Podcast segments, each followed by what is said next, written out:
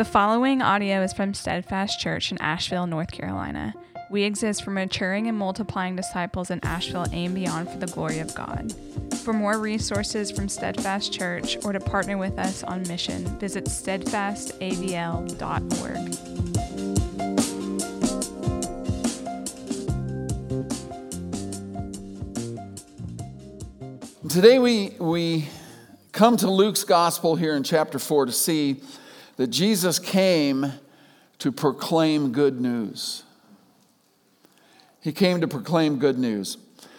Uh, we're in Luke chapter 4. We're going to start in verse 14. And because of what is in this uh, scripture, specifically a practice, an ancient practice, I would invite you to stand one more time as we read God's word and we stand in reverence to the word of God.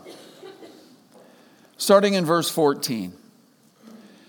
And Jesus returned in the power of the Spirit to Galilee, and a report about him went out through, the, through all the surrounding country. And he taught in their synagogues, being glorified by all. And he came to Nazareth, where he had been brought up, and as was his custom, he went to the synagogue on the Sabbath day, and he stood up to read. And the scroll of the prophet Isaiah was given to him. He unrolled the scroll and found the place where it was written The Spirit of the Lord is upon me, because he has anointed me to proclaim good news to the poor. He sent me to proclaim liberty to the captives and recovering of sight to the blind to set at liberty those who are oppressed, to proclaim the year of the Lord's favor. And he rolled up the scroll and gave it back to the attendant and sat down. And the eyes of all in the synagogue were fixed on him. And he began to say to them, Today this scripture has been fulfilled in your hearing. And all spoke well of him and marveled at the gracious words that were coming from his mouth. And they said, Is not this Joseph's son? This is the word of the Lord. Thanks be to God. Thanks be to God. You may be seated.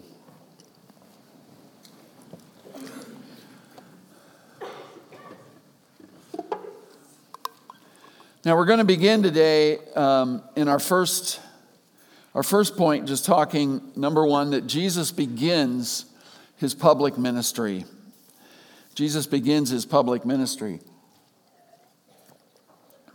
To give you a little context, first of all, each, each author of the, the Gospels wrote for a different uh, purpose. Luke, if, if you read in the first uh, couple of verses, Luke says that he, he set about to put into order all the things that Jesus did. And it doesn't necessarily mean chronological order, but to put into an orderly fashion the things that Jesus had done. So Luke is, is the most historical of the gospel writers. In Luke chapter 3, now we have, we have the, the advent of Christ, the, the announcement of of Mary's pregnancy and uh, all those different things, the birth of Christ, all happen in the first couple of chapters. Uh, John the Baptist comes along, and he, his birth is kind of uh, unusual as well. But in, in uh, Luke chapter 3, we find that Jesus is baptized by John the Baptist, who is his cousin of, of all things. And at that baptism, the Holy Spirit comes upon him like a dove. This is going to be very important. This, this emphasis Luke has on the Holy Spirit, you'll see. The Father calls from heaven and says, You are my beloved Son, with you I am well pleased. And that is the launching of Jesus' public uh, ministry. But instead of just immediately going into ministry mode and teaching, we find in Luke chapter 4, in the beginning part, that Jesus, described as full of the Holy Spirit, he's led into the wilderness to be tempted. You know, sometimes the Spirit leads us into those times of wilderness. And Jesus, full of the Holy Spirit, is tempted, as it says, three times by, by the devil, and three times he resists temptation and mer- emerges victorious. And, and uh, we see in the verse right before we began reading, uh, verse 13 says, When the devil had ended every temptation, he departed from him until an opportune time. Was not the last time that Jesus would be, would be tempted to sin, to give up his mission, to give up the, the plan that, that the Father um, and, and the Godhead had designed to rescue lost uh, humanity. But now, here in verse 14, he returns in the power of the Spirit. There it is again. So the Spirit alights on him at his baptism, empowers him, leads him into the wilderness to be tempted, and now Jesus, full of the Holy Spirit, returns to Galilee. And it says in verse 14, a report went out about Jesus. Now, Luke doesn't say why a report was going out because up to this point, um, nothing is recorded that he has, that he has done publicly. Could possibly be the, the kind of miraculous sights that were seen at his baptism. Uh, it could be at this point that, that Luke has just not reported some of the things that Jesus has done, but he's starting to get a reputation. And it says in verse 15, he taught in their synagogues, being glorified by all. So he, he came to be known as a teacher, a rabbi. And now he ends up in Nazareth, verse 16, his hometown. Anybody ever go back to your hometown? I, I went back this summer I know this is going to shock some of you, but I went back for my 50th high school reunion. And you must be thinking, well, you must have graduated high school at about four years old. But uh, um, no, that's not the case. um, yeah, I talked about knee replacements with more people than I care to. So we're all getting a little bit old. So Jesus goes back to his hometown and uh, Luke has something to say about that later, which we won't get into, but basically they were just kind of like, Who's this? We thought this was just the carpenter, the son of the carpenter. But he begins teaching in the synagogue. So, verse 16, it says, As was his custom, he went to the synagogue on the Sabbath day, and he stood up to read. Now, notice it's his custom to go to the synagogue on the Sabbath. Let me just encourage you to follow the example of our Lord and make it your custom to gather with God's people. I know there are always things that come about, uh, and, and sometimes we are unable to, but let those times be few. Let not little things keep you away from this body of believers so that we may encourage one another and we may uh, impart uh, faith to one another. We may um, uh, strengthen one another in the Lord. So he goes to the custom, and it says at the end of verse 16, he stood up to read. This brings us to our second point, and that is that Jesus not only begins his public ministry, but he defines his public ministry. Jesus defines his public ministry. So he's, he's given the scroll, verse 17, and the scroll of the prophet Isaiah was given to him. Possibly, there was an order in the synagogue to the readings that they would do. And he was uh, handed the scroll of Isaiah. Each, each book was on a separate scroll. And so it says he found, he unrolled the scroll and found the place where it was written. Now, what he's going to here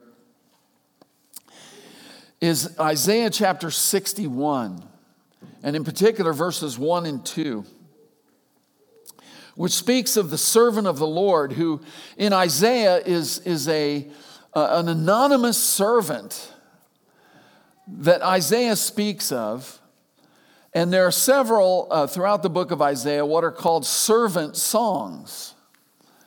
And, and just uh, talking about this servant of the Lord, we know this now to be pointing to Jesus Christ, the Messiah. Now, I invite you, uh, keep your finger here in Luke 4 and turn back to Isaiah 61. And let's read what Jesus was reading. Isaiah 61, verses 1 and 2. The Spirit of the Lord God is upon me because the Lord has anointed me to bring good news to the poor. He has sent me to bind up the brokenhearted, to proclaim liberty to the captives, and the opening of the prison to those who are bound, to proclaim the year of the Lord's favor and the day of vengeance of our God to comfort all who mourn. Do you notice a major difference there? If you keep that slide right there on the, on the screen, that last one. To proclaim the year of the Lord's favor, that's where Jesus in Luke chapter 4 stops, kind of mid sentence.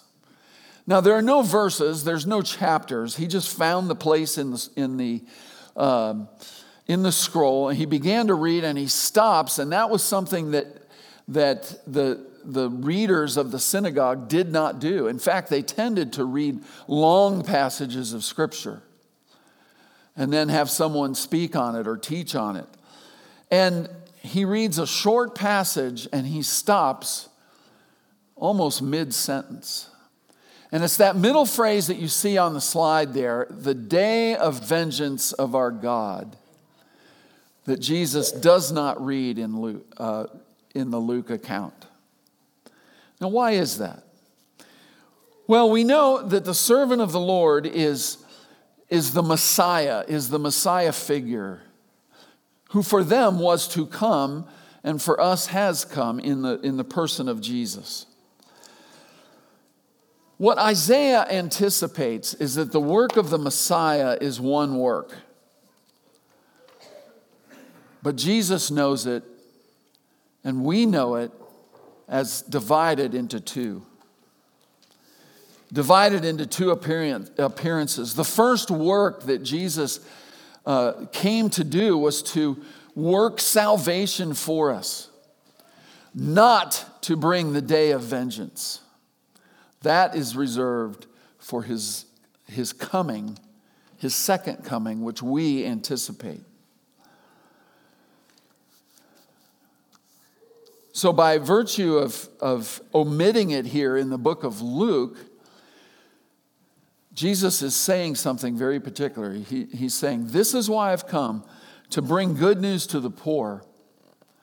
And by omission, we can, we can look at that and we can say, okay, we know there's a second coming because he said he would come again, and his second coming will be to, to bring that day of the Lord that the prophets uh, talk about again and again the day of vengeance, where, where sin will be dealt with.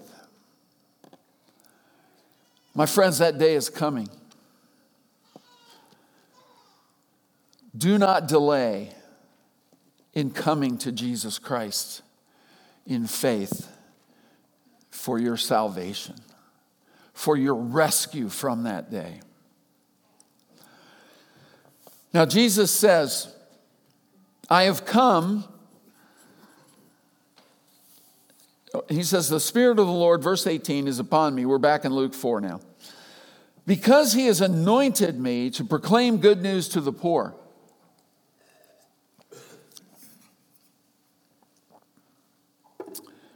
Now, that word anointed is the word from which we get the word Messiah. That's what Messiah means, the anointed one.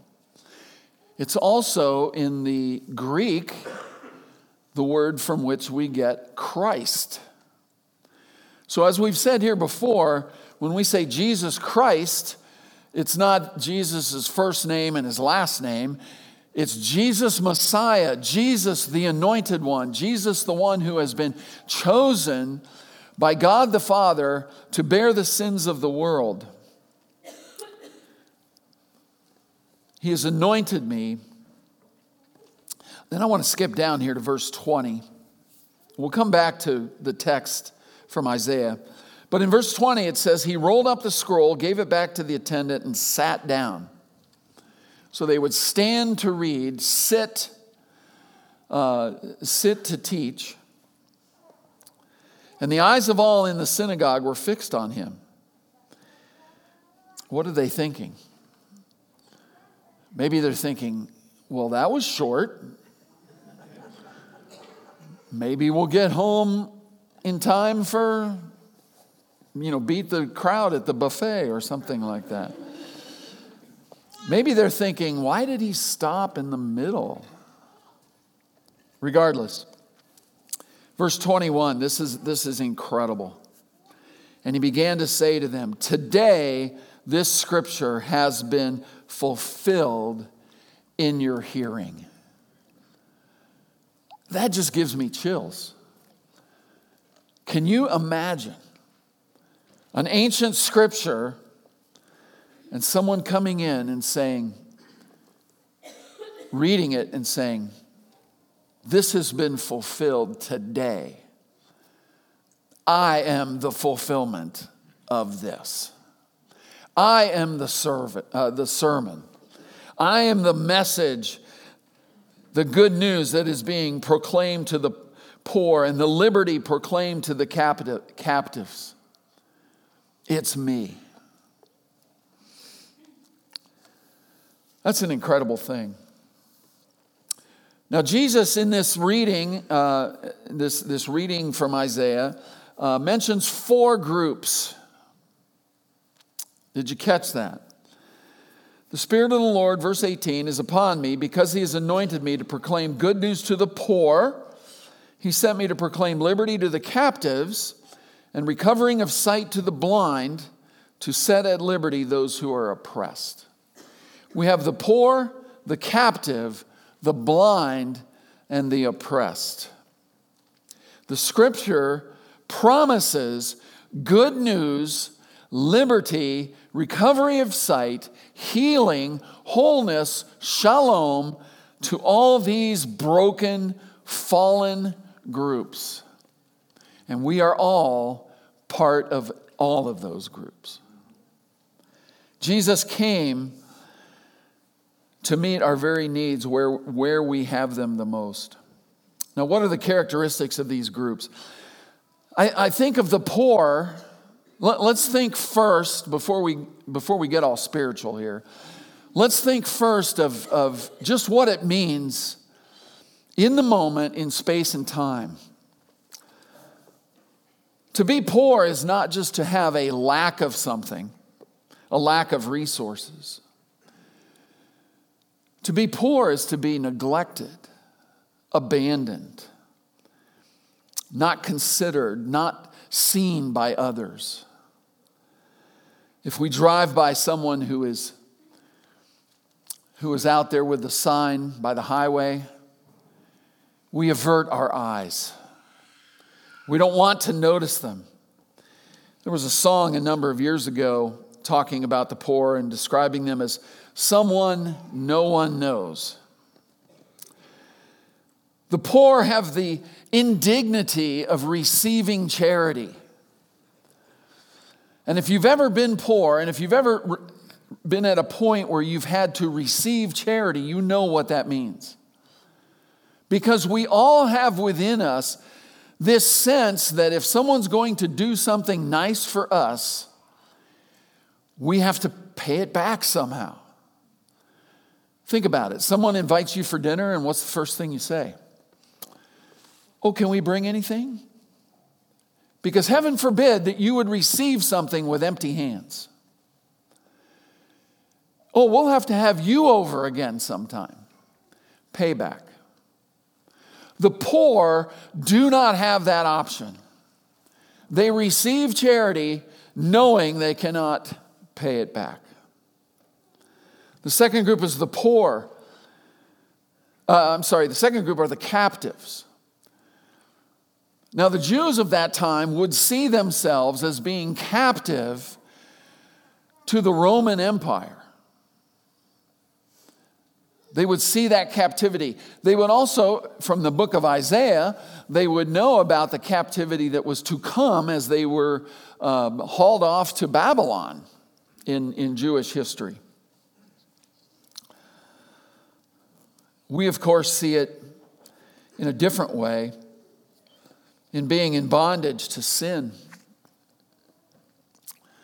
in bondage and captivated by sinful habits that we just cannot break, patterns of living that, that we say again and again, oh, why did I do that? The third group is the blind. Now, of course, there are people who are physically blind, people who have severely um, degenerated eyesight, and that's a burden. But speaking spiritually, there are blind people all around us. Maybe today you are blind. Maybe today you are unaware of the peril that you are in if you do not know Jesus Christ. The blind are close minded, they don't want to listen. They're earthly minded. Everything, every bit of reality is right here. It's in the material world. Paul describes it as our lives before Christ, where we, we walked in the futility of our minds darkened in our understanding. There's a hardness of heart when our mind is blinded. And then finally, there's the oppressed. And again, the, the, Jews of Jesus' day and before would, would think of the oppression of Rome and think of the oppression of living under that, where they cannot uh, live in the same way that they, that they might have. We look at the, the oppression of sin. We look at the oppression of guilt that you feel every time that you do that sin again and you feel the weight and the guilt of it.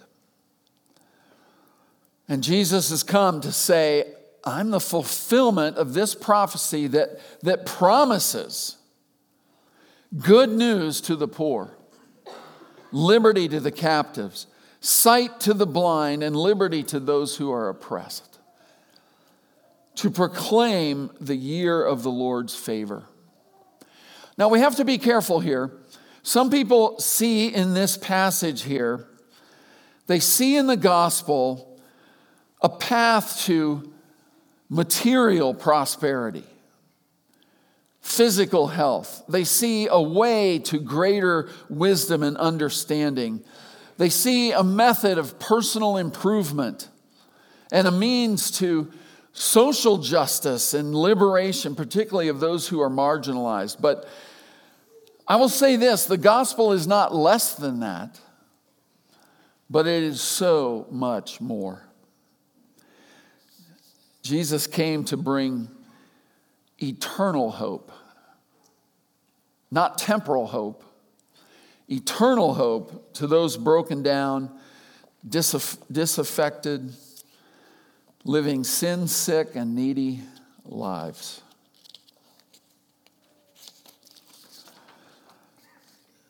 And Jesus is the answer to that. We don't need liberty as much as we need a liberator. We don't need sight as much as we need the giver of sight.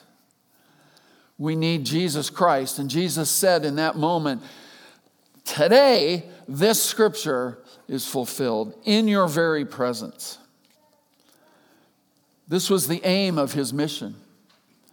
He continued to work that out throughout the, the three years or so that he ministered here on earth by healing the sick and raising the dead and providing sight to the blind, feeding the hungry, but doing so much more than that, paying the penalty. Now, let's think about just for a moment um, this phrase to proclaim good news to the poor. I like to ask questions of the text when I read it.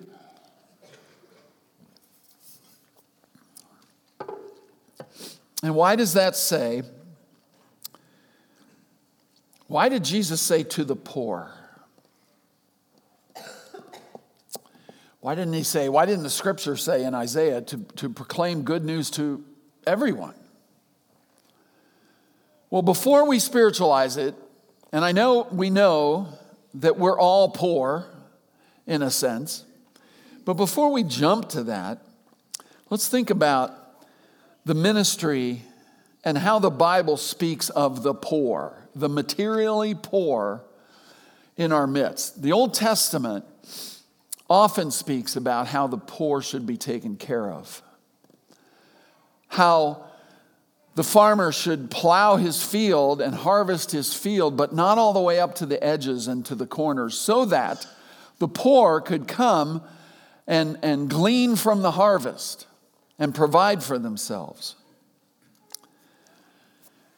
Jesus validated his ministry by preaching to the poor. You don't have to turn there, but uh, in Matthew 11, there came a point where John the Baptist in prison, um, it says, when John heard in prison about the deeds of, of the Christ, he sent word by his disciples and said to him, Are you the one who is to come, or shall we look for another? John knew that he was the forerunner of the Messiah, and here's Jesus of Nazareth. And John, even though it's his cousin, and at one point said, um, Behold the Lamb of God. But he's got a moment here in prison where he's a little bit down, no surprise there, and he just says, Are you, the, are you really the one? And Jesus says this Go and tell John what you see and hear. The blind receive their sight, and the lame walk, lepers are cleansed, and the deaf hear, and the dead are raised up, and the poor have good news preached to them. Jesus is indicating that his, his ministry is validated. I am the Messiah because I'm out here, among other things, preaching to the poor. Jesus sometimes directed the gospel call to the poor. Later in, in Matthew 11, this is verses 25 and following, it says, At that time, Jesus declared, I thank you, Father, Lord of heaven and earth, that you have hidden these things from the wise and understanding and revealed them to little children. Yes, Father, for such was your gracious will. Now, the wise and understanding would have been of reference to the higher echelons of society. But to these little children, and Jesus said, right? You give a cup of water to me, uh, to one of these little children, you've given it to me. He encouraged partiality to the poor. Some of, sometimes his instructions were give to the poor, invite the poor.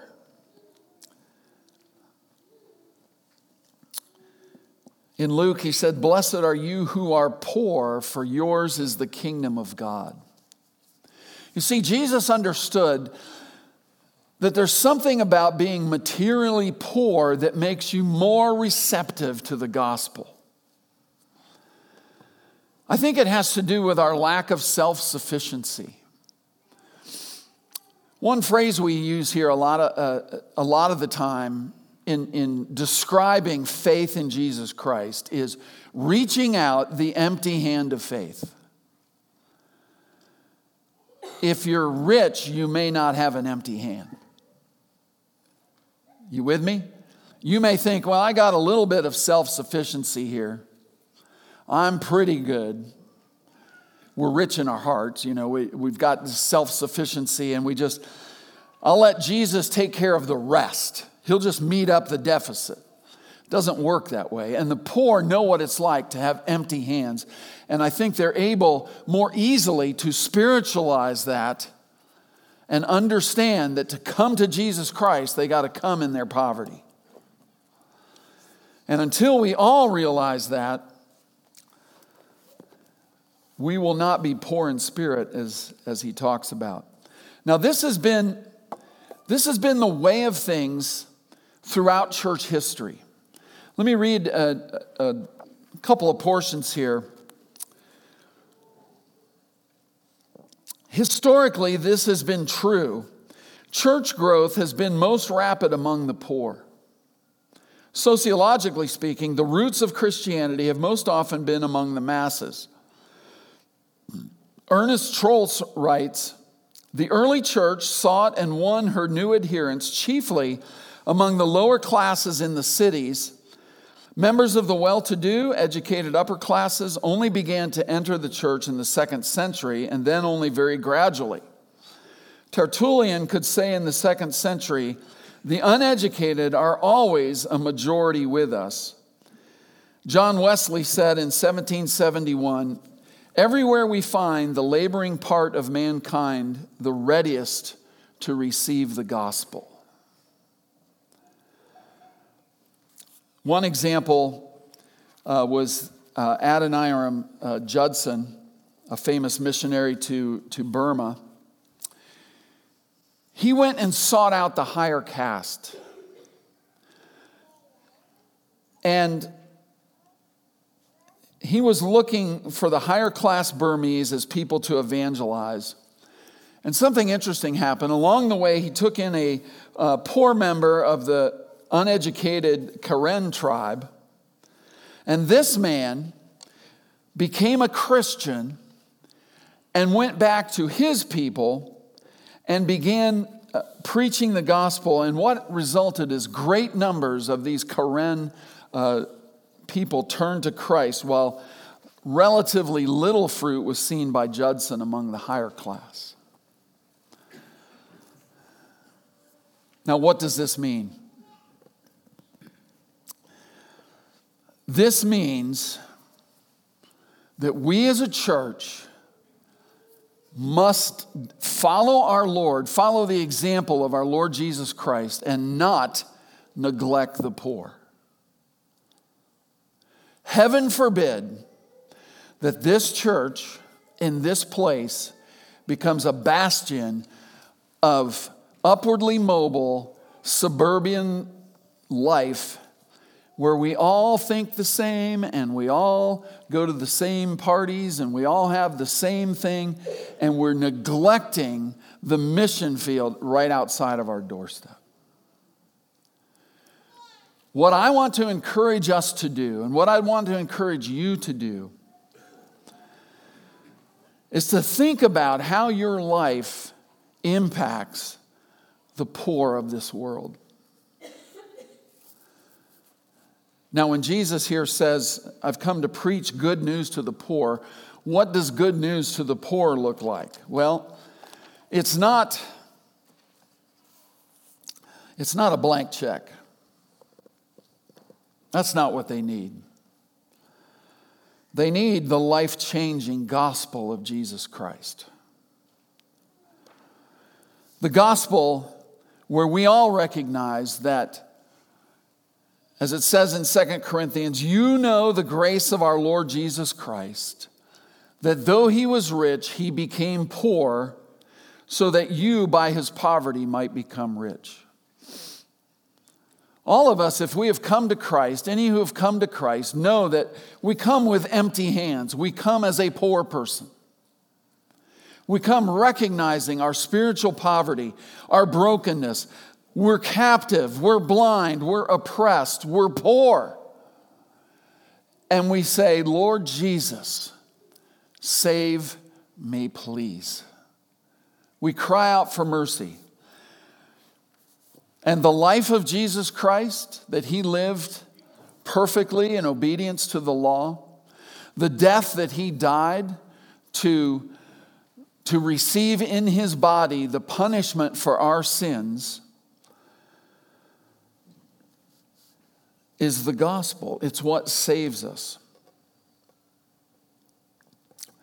The poor need this. The poor also need love. And as a Christian, as a body of, as Christians here, as a body of believers, we need to think uh, uh, aggressively about what this means for our ministry to the poor. Now, many of you took ornaments from the, the tree for Peak Academy and have provided gifts and uh, you know just some, some examples of, of physical uh, tokens of love and so on for the students and teachers uh, at Peak Academy. That's what I'm talking about. But beyond that, the gospel. Many of you here uh, support support a child or, or more than one through Compassion International. If that opportunity comes around again, I hope more and more of us will sign on for that. There's nothing quite like it to impact someone across the world and, re- and reduce poverty in the name of Jesus.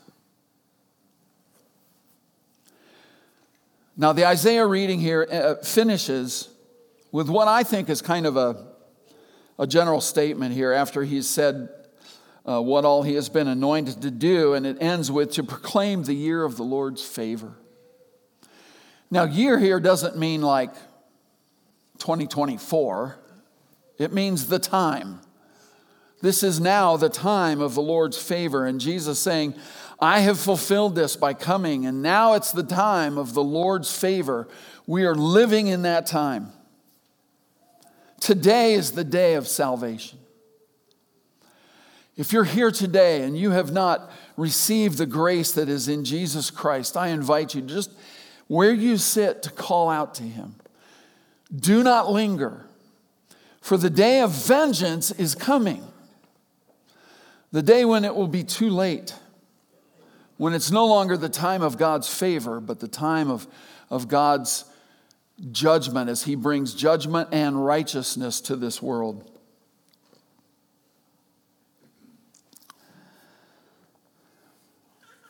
But beyond that, people of steadfast, I encourage you to think what would it be like to be more intentional in your personal life and in our life as a church to bring gospel joy to the poorest among us, the least of these in Asheville and beyond.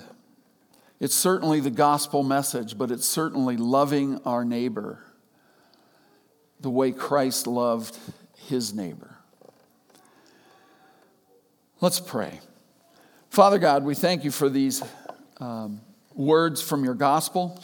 I pray, Lord, that we would, um, they would burn into our hearts and be, be convicting to us and encouraging to us at the same time. We pray this in Jesus' name. Amen. I want to invite you now to our time of response as we come, uh, as we do every week.